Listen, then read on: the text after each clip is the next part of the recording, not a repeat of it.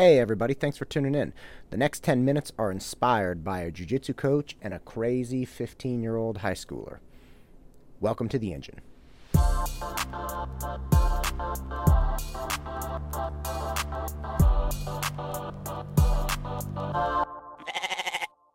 So, a couple years back, I was listening to an interview with Eddie Bravo, uh, phenomenal jiu-jitsu coach, phenomenal jiu-jitsu legend but a bit of a crazy guy. And he has become a, a really prominent supporter of the flat earth theory. Right? So, you know, the world is flat, sun rotates in a circular motion around this flat disk, and everybody saying the world is round is just government shills. For what reason? Who knows? He says it's control. I don't know, but there are a lot of people that are that are jumping on board with this flat Earth theory. And uh, Neil deGrasse Tyson was on the interview with him and he said, "Okay, look, what what would it take for you to believe that the world is not flat, that it's round?" And then he said, I, I, "Pictures, show me pictures, show me evidence." So Neil deGrasse Tyson pulls up this um, shot of Earth and of the Moon from space, presumably satellites, whatever. And immediately Eddie said, "That just looks fake." He used a bit more colorful language than that, but he immediately says, "That looks fake. It just looks fake."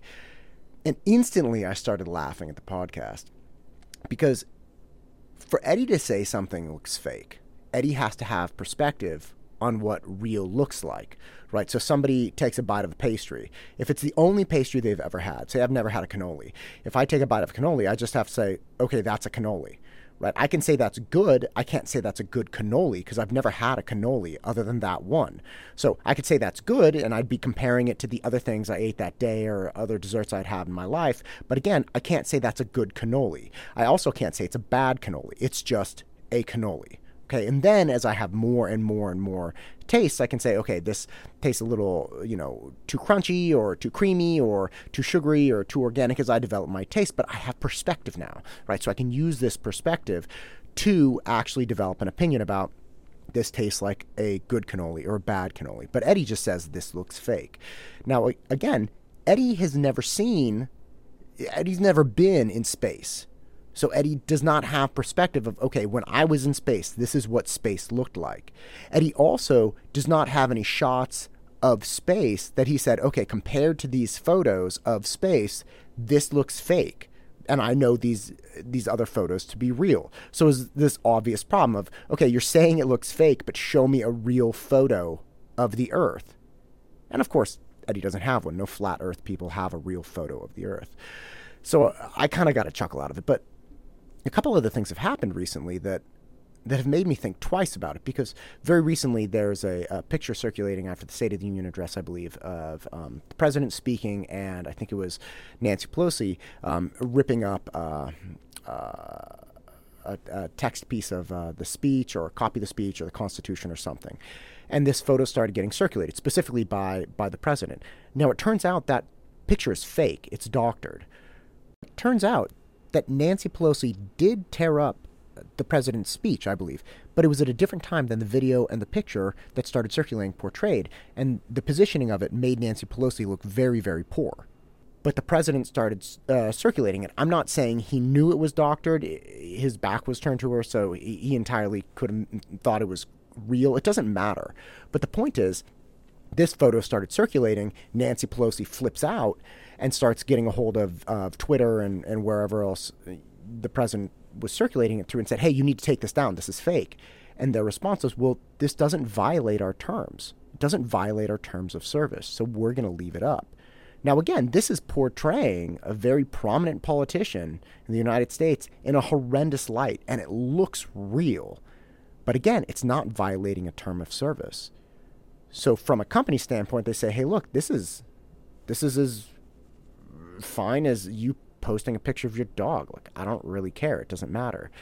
And several things like this have started happening. You also have instances where um, former presidents have been doctored into a photo with horrific totalitarian regime leaders. And these pictures get sent around. And even when the people that are, they originated with get called on it, they say, I wasn't intending this to be taken as real. This is just artistic liberty.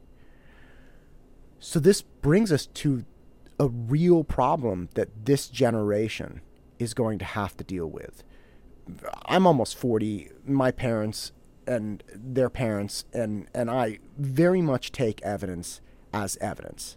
Now, what is evidence? Evidence comes down to like, hey, look, a picture, an audio recording, something like that. Because the world we lived in growing up and through the majority of our adult lives could not produce fraudulent pictures or it couldn't produce fraudulent audio to, to the degree where it was completely believable. But we can now. We absolutely can now. It's not even hard. You have a you have a basic photo editing program and you can manipulate a photo sufficiently and produce it.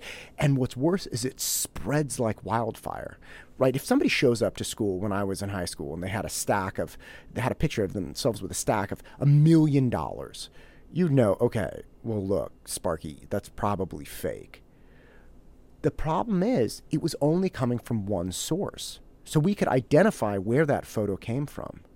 Now, you get a photo passed around a hundred times or hundreds of thousands of times or millions of times. And it becomes a myth of where the photo came from. Nobody can actually verify is that photo real. And now with audio editing programs, I heard a I heard an audio clip of Ben Shapiro, famous conservative Orthodox Jew, very very well known, on an audio clip saying, you know, I love socialism.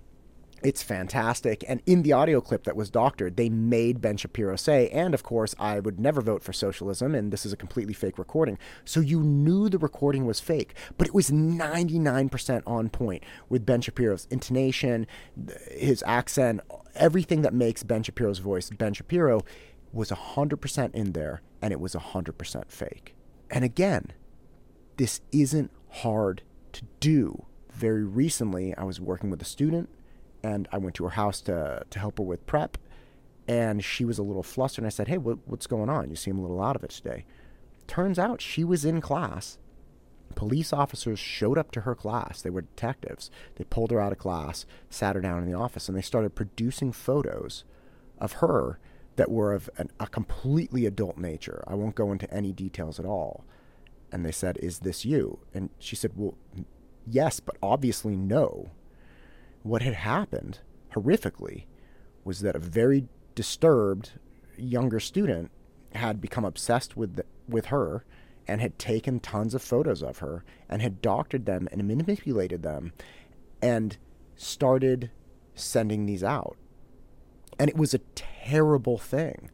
Absolutely horrific. I think the student got expelled. It was it was a terrible thing.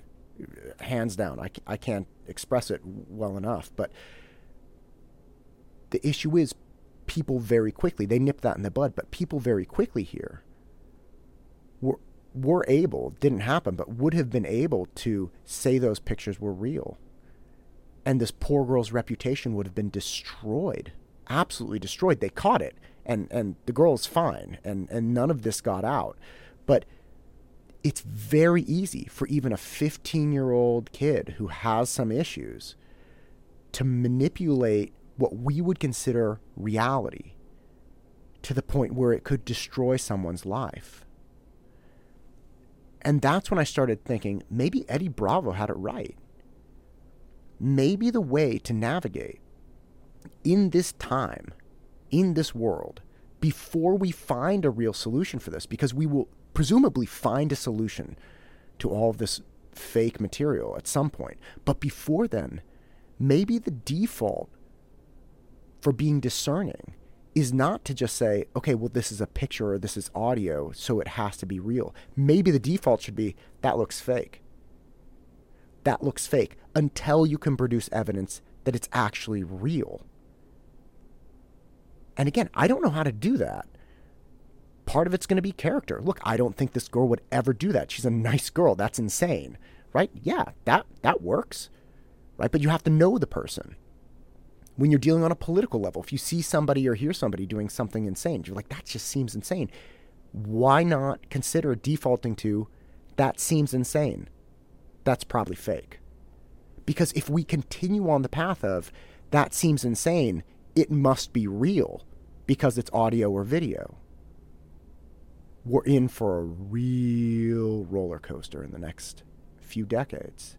And again, this is a problem that this generation will have to address. for their own sake, for the country's sake.